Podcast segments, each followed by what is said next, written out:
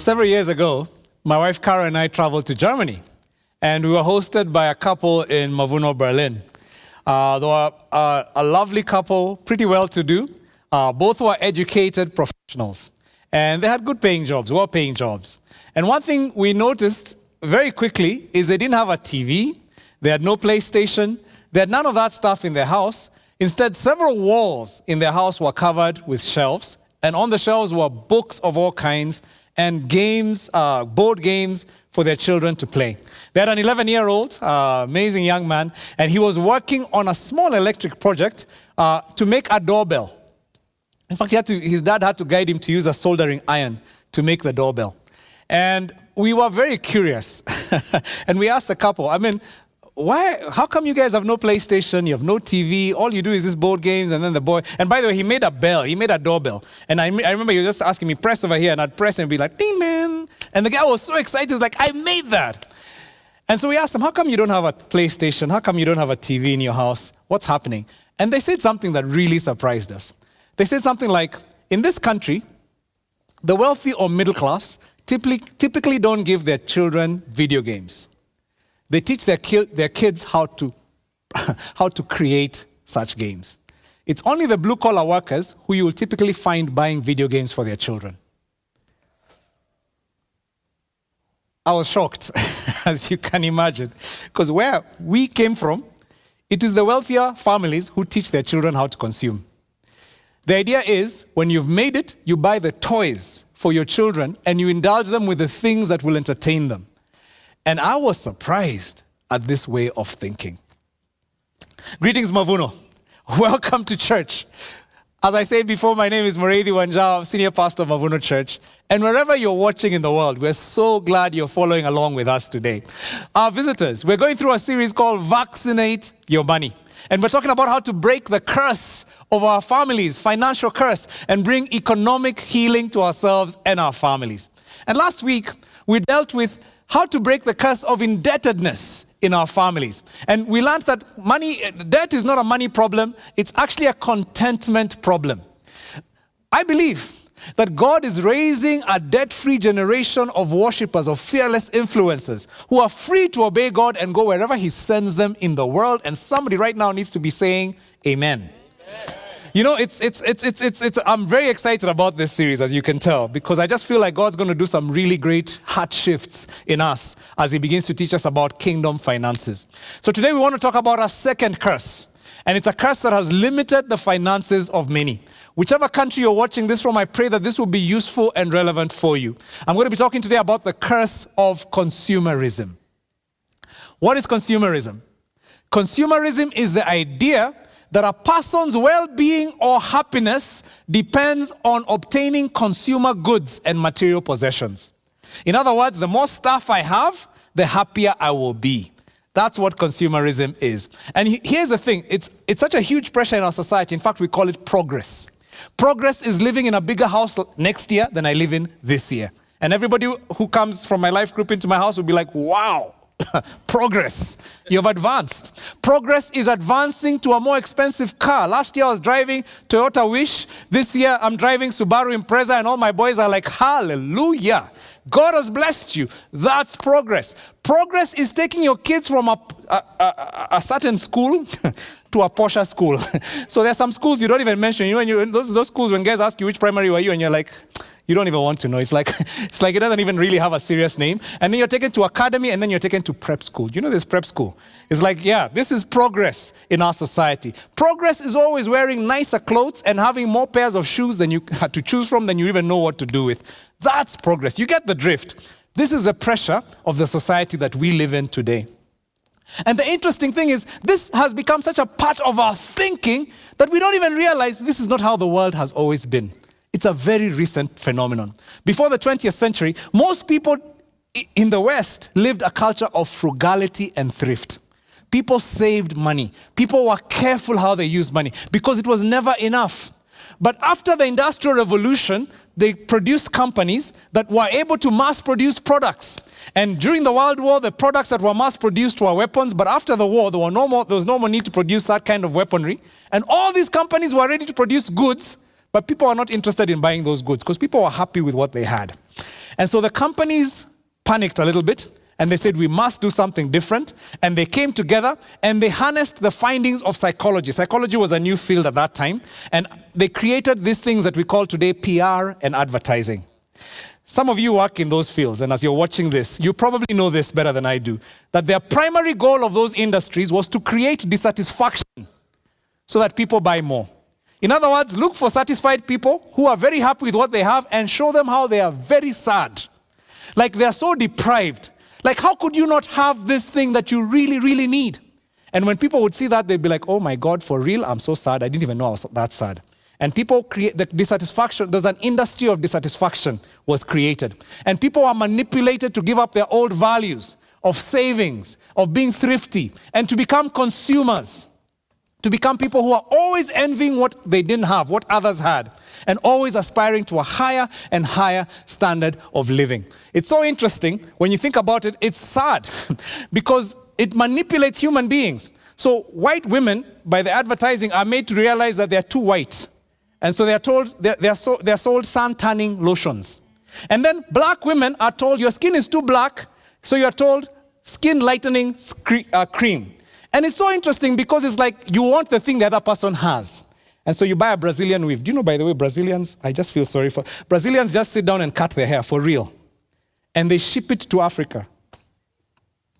That's a sermon for another day. Let me not even start that. Let me just leave that right now. So, so this is what the advertising industry has done to us. It's made us unhappy with what we have. And debt was sold to us as a great way to have what we need and to have it now. A national economic model was created where nations in the world, the only way they count their economy, their, their, their, growth of economy is how much you're consuming. Did you know that? When you talk about GDP of a nation, it's not actually talking about what a nation has, it's talking about what a nation consumed. And so the bigger the nation, the bigger the nation's GDP, the more consumption they have. What a warped world we live in. One retail analyst said this, and I want to actually show you this, uh, this quote on the screen. Uh, in 1955, he said this. He said, our enormously productive economy demands that we make consumption our way of life and that we convert the buying and use of goods into rituals. That we seek our spiritual satisfaction, our ego satisfaction in consumption. We need things consumed, burnt up, replaced, and discarded at an ever accelerating rate. In other words, to keep our economy growing, we need to create a new religion the worship of stuff. And this is a world today we live in where we worship stuff. And what these people did is they realized we can't just help get people to buy stuff.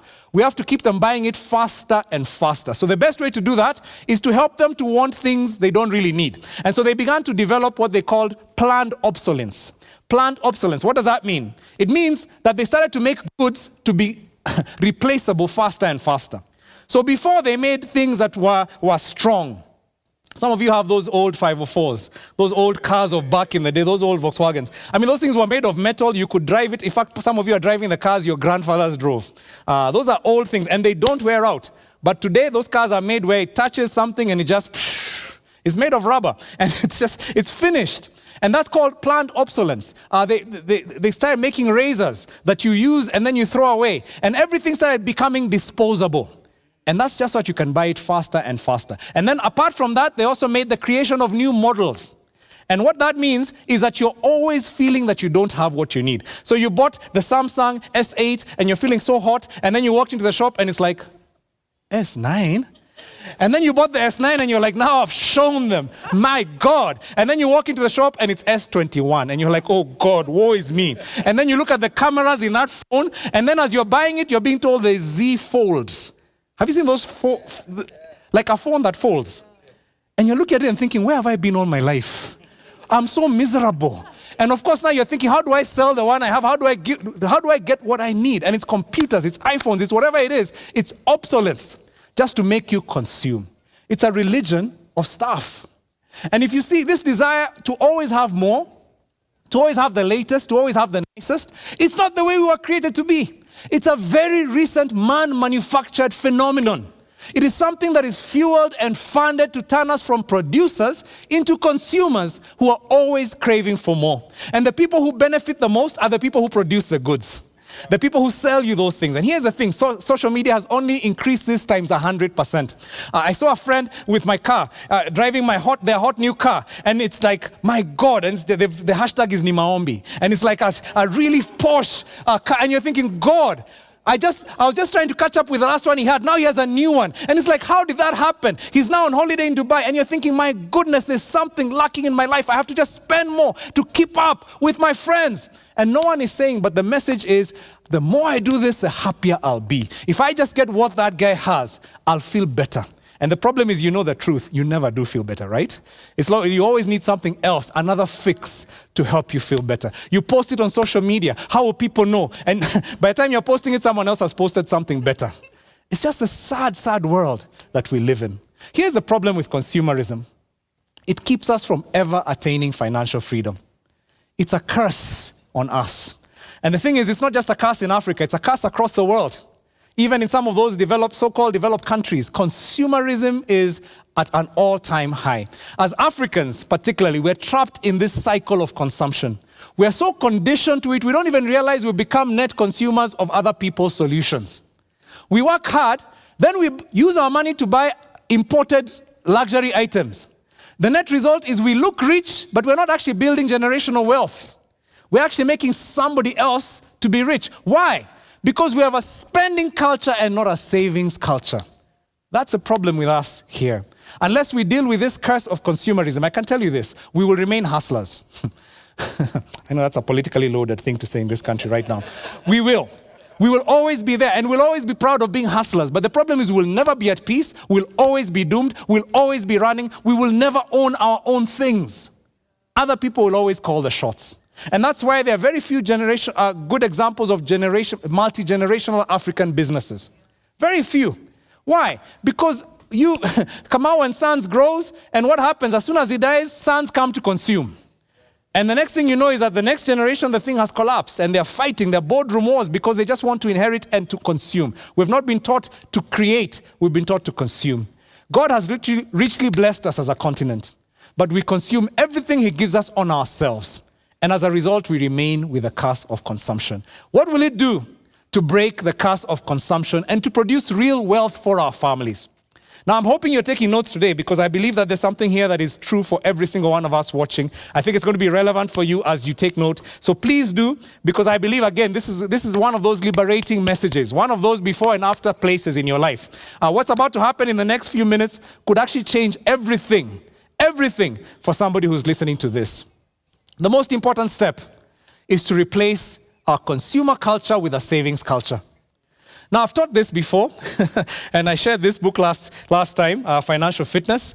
Uh, I have a chapter in it on how to create a budget and the importance of savings. The interesting thing is about in the book, there's a lot of mechanics, there's a lot of how to's. And I think you need to actually get this and figure out some of those how to's for yourself. But one of the things I teach there is that the minimum amount of your income should be that you should save is 10%. That the minimum amount, look at your neighbor, do they look convicted by this? Or are they like, oh yeah, I got this, got this? In other words, for every thousand shillings you're earning, you should be saving how much? 100 shillings should be going into your account to pay yourself first. Uh, we've taught that from this pulpit many times. Now, the thing I've also said is if you really want to create wealth, that will help you not be poor. but if you want to be wealthy, you should actually be saving at least, you should actually be spending at most 60% of what you earn. And you should actually be freeing the rest for investment and giving. Uh, and that's something that I've taught again from this pulpit. Now, I know there's somebody who's new to the church, uh, who's never heard this before, and you're asking, Pastor M, I don't understand. I mean, how, how, how, do you, do, you, do you even know how difficult things are in this country? Do you understand with the COVID crisis, we're barely making ends meet? How can I even begin talking about living on 60% when I'm just surviving? Is that even realistic? Do you even understand what you're saying? Some of you are even tempted to brush me off right now to flip channels because this, just, this sounds like a fairy tale. It sounds like something made up. But I want to ask you to just stay with me for a minute because there's something that I believe we're going to talk about here that changes everything. The most effective way to destroy the curse of consumption is to embrace a culture of simplicity. Embrace a culture of simplicity. Now, listen to me, people. The things I'm teaching this month You're not going to learn them on social media. They're not going to be things that you're going to find out there. They're things in God's word. So listen carefully because you're going to find that they go counter to the message you're receiving day in, day out. Simplicity is not something you'll hear about, taught about in our culture. What is simplicity? Simplicity simply means scale down your lifestyle so that instead of living on the edge and spending everything you have, or even more than what you have, you leave margins, you leave spaces, you give yourself breathing room, and you have significant reserves. That's what simplicity is. It means disconnecting yourself from the consumer culture from that belief that bigger is always better, more is always better. It means learning to slow down and find joy in the simple things in life, like relationships, like nature, like reading a book.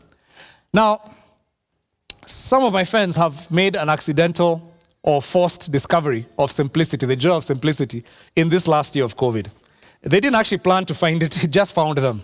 I mean, one of my friends was up country with his family and uh, he had relocated. I mean, he hadn't he had, he had gone there to, on holiday, and then March last year, boom, country was shut down. We couldn't travel. Uh, people couldn't. He couldn't come back home, and the lockdown was complete. Uh, uh actually, it wasn't much. It was the one that that ringed the cities, and actually nobody could come into Nairobi or leave.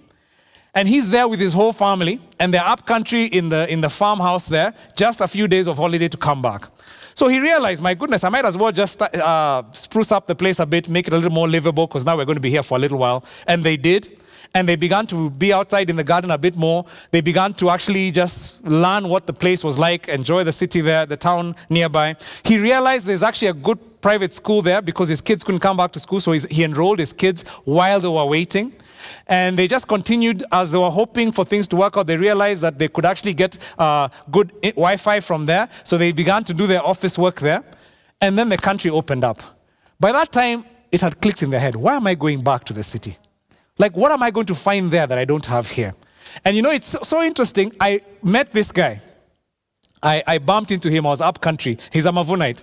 And he came up, and I was in a place where I thought nobody, nobody can ever know me in a place like this. And the guy goes up like, hey, Pastor M. And I'm like, whoa, okay, so I'm more famous than I thought clearly. And, and the guy says, no, I'm a Mavunite. I'm here. And I said, what are you doing here? Are you here for work? He says, no, I live here. And he said, you know, it's so interesting because right now we are so happy. By the way, the guy looked happy. He was glowing. And he said, fewer bills means less financial pressure. So we don't have to earn as much. And he said, what's happened is we've realized we can be more with the fam- we can be more with the kids. We can actually have better quiet times. I mean, better times with the family. We're actually enjoying being outdoors. We are healthier than we've ever been. We're eating better food than we've ever been. And he said, instead of re- returning to Nairobi, what they did is they sent a truck to collect their stuff, which they even realized they didn't need half of. And they even gave some of it away because they didn't actually need it. What a great discovery! I have another friend who's probably watching this who went who, who, who, who also relocated up country because his bills were too much. He wasn't getting gigs. He's an artist. And so he just moved up country to be with his parents. And then he realized, oh my gosh, I can work from here. I can fly, come into the, take a bus into the city whenever I have a gig. And the guy is so excited now. He's so happy. He's living a simple and contented life.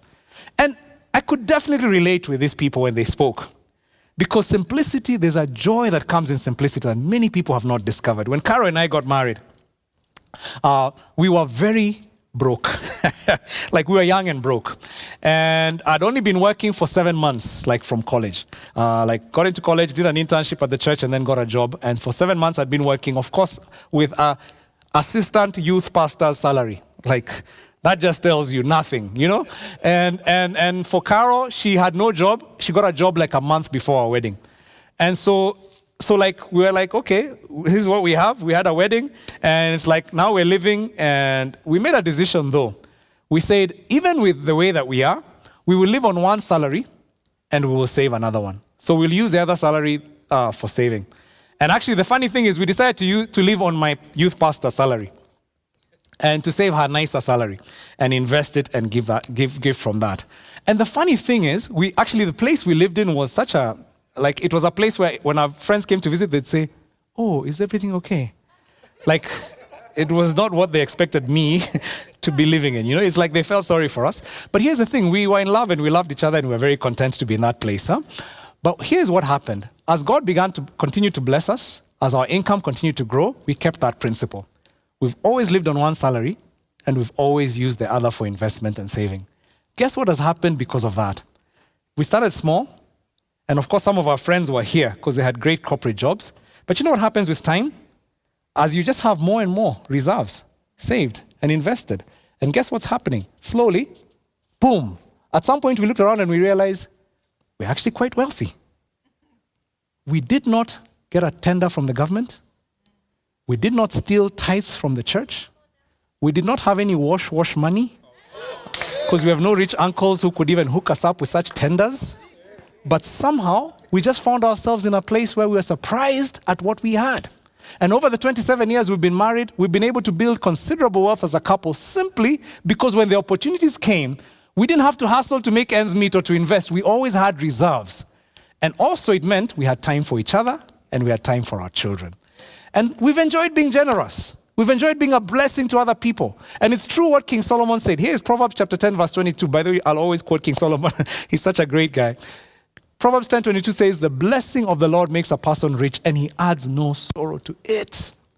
My goodness, you don't have to live a life that has sorrow. Simplicity is your solution. You know, there's some powerful words that Jesus said in the scripture. I want us to reflect on these words. Matthew 11, 28 to 29. And he says, Come to me, all you who are weary and burdened, and I will give you rest. Take my yoke upon you. Learn from me, because he says this I am gentle and humble at heart. And you will find, again, the same word, you will find rest for your souls. You know, the way of the world says that true happiness comes from having the latest stuff and hustling hard to maintain a, a, a, good lifestyle that you can impress people on social media. And I'll tell you, people are running and they're working and there's no rest. There's no time for their spouse. There's no time for friendships because you're running so hard. And I'll be, I'll be honest, it's so hard for, I'm, I'm preaching this message, and as I'm preaching it, I can already tell this is a hard message for you to hear. Why? Because it's going against everything that the world is teaching you right now. And so some of you are going to listen to this message, and tomorrow you'll be running again. It's just a reality. But some of you, this is going to be life. This word today is going to be life to you. You know, this message is so strong. It's in your billboards, it's in our TVs, it's in the movies, it's in the internet. It's telling you consume, consume, consume, worship stuff. Jesus is saying, Take my yoke. My yoke is easy, my burden is light. And it, you know, the thing about it is the way of the world will leave you weary, it'll leave you burdened, it'll leave you stressed, it'll leave you burnt out. And Jesus is saying, My way is different. It's a way of humility, it's a way of simplicity. And it results in rest and refreshment, not exhaustion and burnout. Many of us right now, we're, we're facing burnout simply because we've taken the way of the world. Here's a few other scriptures. I'm going to just be sharing randomly from different scriptures today. Uh, Matthew chapter 8, verse 36. And Jesus says, What good is it for someone to gain the whole world and yet to forfeit their soul? My goodness, how many of us are running up and down? We're living frantic lives we just, just to keep up with the bills. I mean, in the meantime, we're trading away the things that really matter our souls, our spouse, our friendship, our ability to be present for our children and our parents, our ability to enjoy and be grateful for what we have. All those things that really matter. We've become human doings and not human beings. And one of the things I tell people who are my friends, I say, listen, in this time of COVID, we must take every relationship seriously. We have no guarantee that our parents will be there tomorrow when we go home. We have no guarantee that our siblings will always be there for us. How do we create the margins so we actually have time for the things that count? Jesus is asking, how is it a good thing for you to be a human doing and not a human being? Ecclesiastes chapter 5, verse 11, King Solomon. He says, here's a great description, by the way, of the consumer culture. He says, as goods increase, so do those who consume them. as goods increase, so do those who consume them. And what benefit are they to the owners except to feast their eyes on them? Oh my gosh. It's like we're so busy running that we don't even have time to enjoy the things we're buying. You've got a 60 inch screen TV in your house, but you can't even watch it because you're so busy. This is what he's saying. It's like we're too caught up accumulating things we never have time to enjoy. You've got a whole cupboard of shoes that you'll never wear.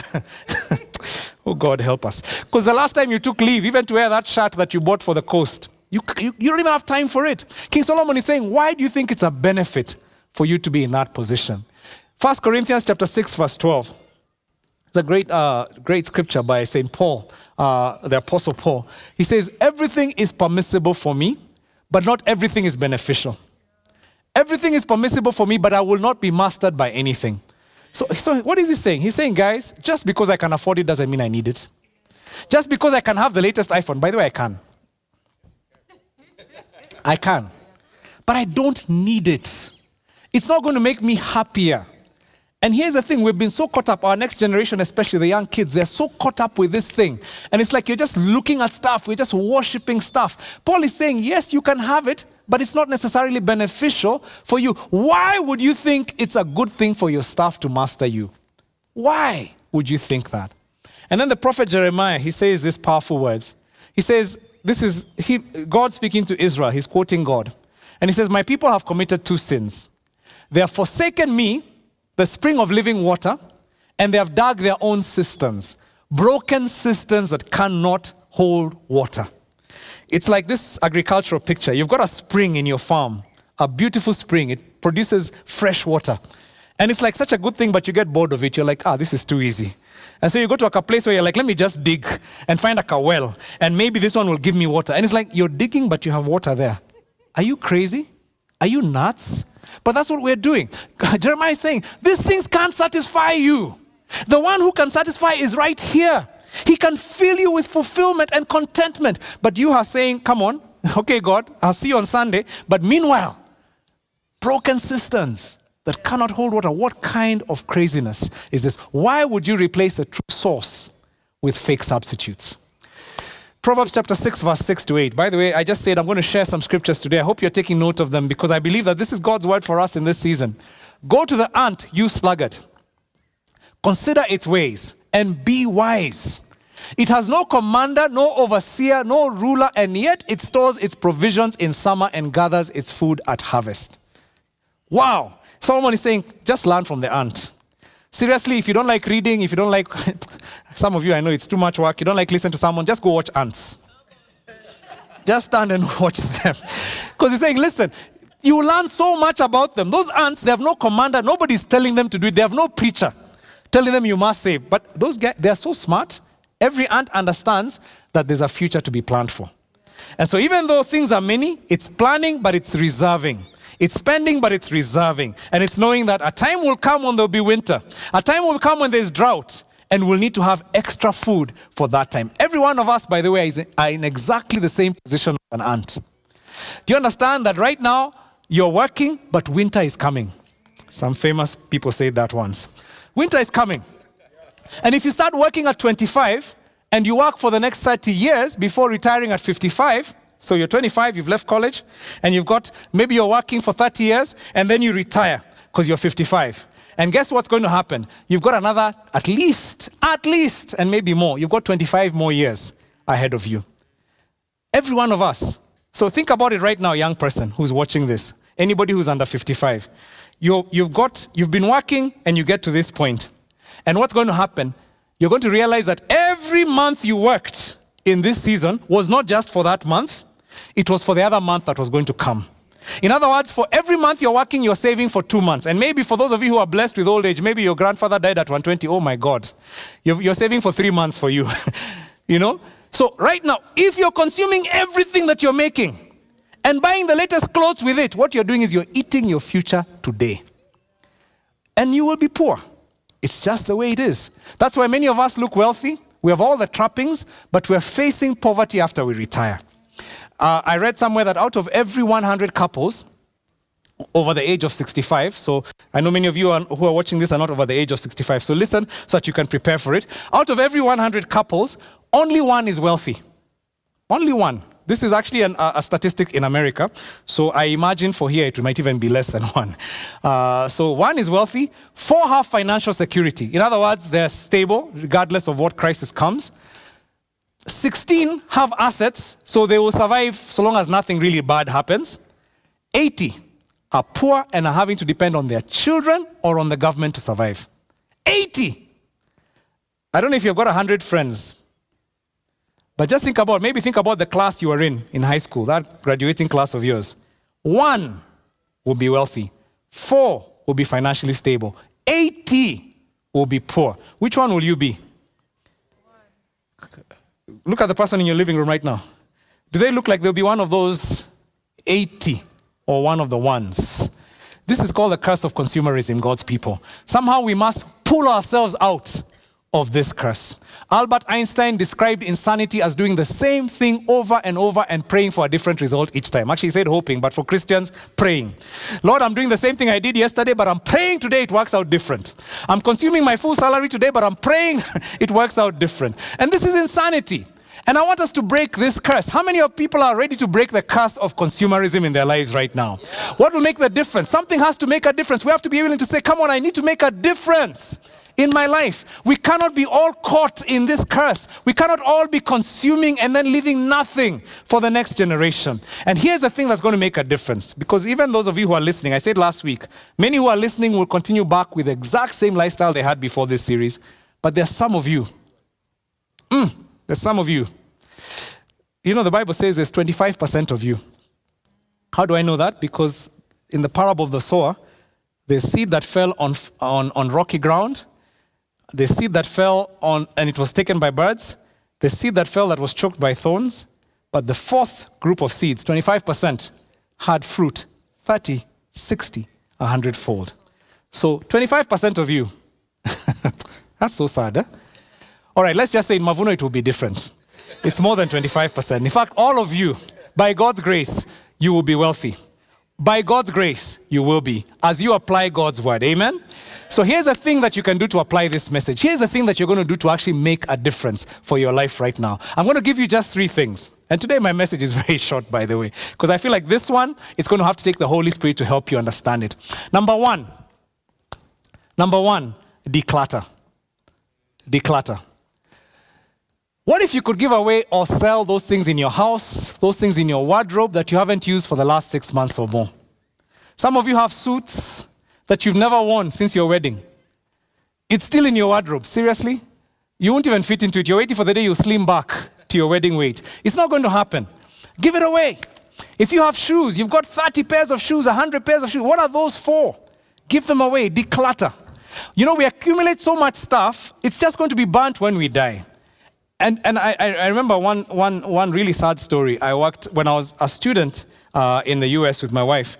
We, we worked uh, cleaning houses. That's what students do. We cleaned houses uh, for, for, for, for, for older people. And there was this, this widow we worked for. Her husband had died, and she had a beautiful house, really nice house. And every, every week we'd come and just vacuum her house, clean her stuff, wipe it down. I mean, she had all the stuff that they had owned when they were a young couple with her husband. Her house was like a shrine. Like she even had a DVD player, which must have been like the most, most updated thing when her husband was alive. But now it was kind of like falling out of use. But it, we cleaned it every week. She didn't even know how to work on it eh, or what it was for. But we'd clean it anyway, and we'd clean all the stuff in her house. Her house was a shrine. And I kept thinking the day this woman dies, her children will just sell all this stuff or burn it. And I kept thinking, why would anybody want that? Why are, you, why are we wasting so much time? By the way, I'm a hoarder. I'm one of those guys. I'm speaking to myself. Eh? So I'm one of those guys. In fact, before I married my wife, Carol, I had all these things, even my old high school uh, files. I would keep them and my, and my records. And uh, some of them were not even important. It's just like I wanted to remember I got an A in biology. What is this stuff for? Every time we're moving house, we're carrying one lorry is just for your stuff that we're not even going to use. And I want to just challenge some of you that it's time for you to end this. This is how the curse of consumerism, the worship of stuff, becomes entrenched in our lives. What if you could declutter? I want to challenge you this week to give away your stuff. Start to just declutter. Go, go room by room in your house. What is stuff we haven't used for a while? And here's even a better use for it. Uh, this month, we're beginning uh, Spread the Love our activation at Mavuno every year when we bless the society around us. One of the things we're doing for Spread the Love this year is we're collecting clothes, good clothes, not all, not the stuff that's torn, uh, uh, appliances, anything that is useful that you have in your house that you want to just give away that we can distribute to families around us that need it. And we're going to do that in all our campuses. We're going to just collect stuff that we can gather and then just distribute and bless the poor with. Why don't you do that? Make a commitment, and your kids as well. Make a commitment and clear. And here's the thing I've realized eh? every time I declutter, it's like I'm doing this. And what happens when I do this? It's like God removes that stuff, and there's room for more. but when I'm holding on to stuff, it's like there's not even room because it's like even if I bless you, you have nowhere to keep it. So, step number one declutter. Step number two, which sounds very similar to it, is simplify. Simplify. What are some things God may be asking you to do to release resources and savings towards giving to His work? So, some of you, it's you need savings. You need to save. You need to put aside resources for the future. Some of you are not even able to give because you have no margins. Some of you, God is asking you to, de- to downgrade a radical thing. I want to just speak to somebody right now. You're living in a house that's too expensive for you. It's spending over 60% of your income. You cannot be in that place.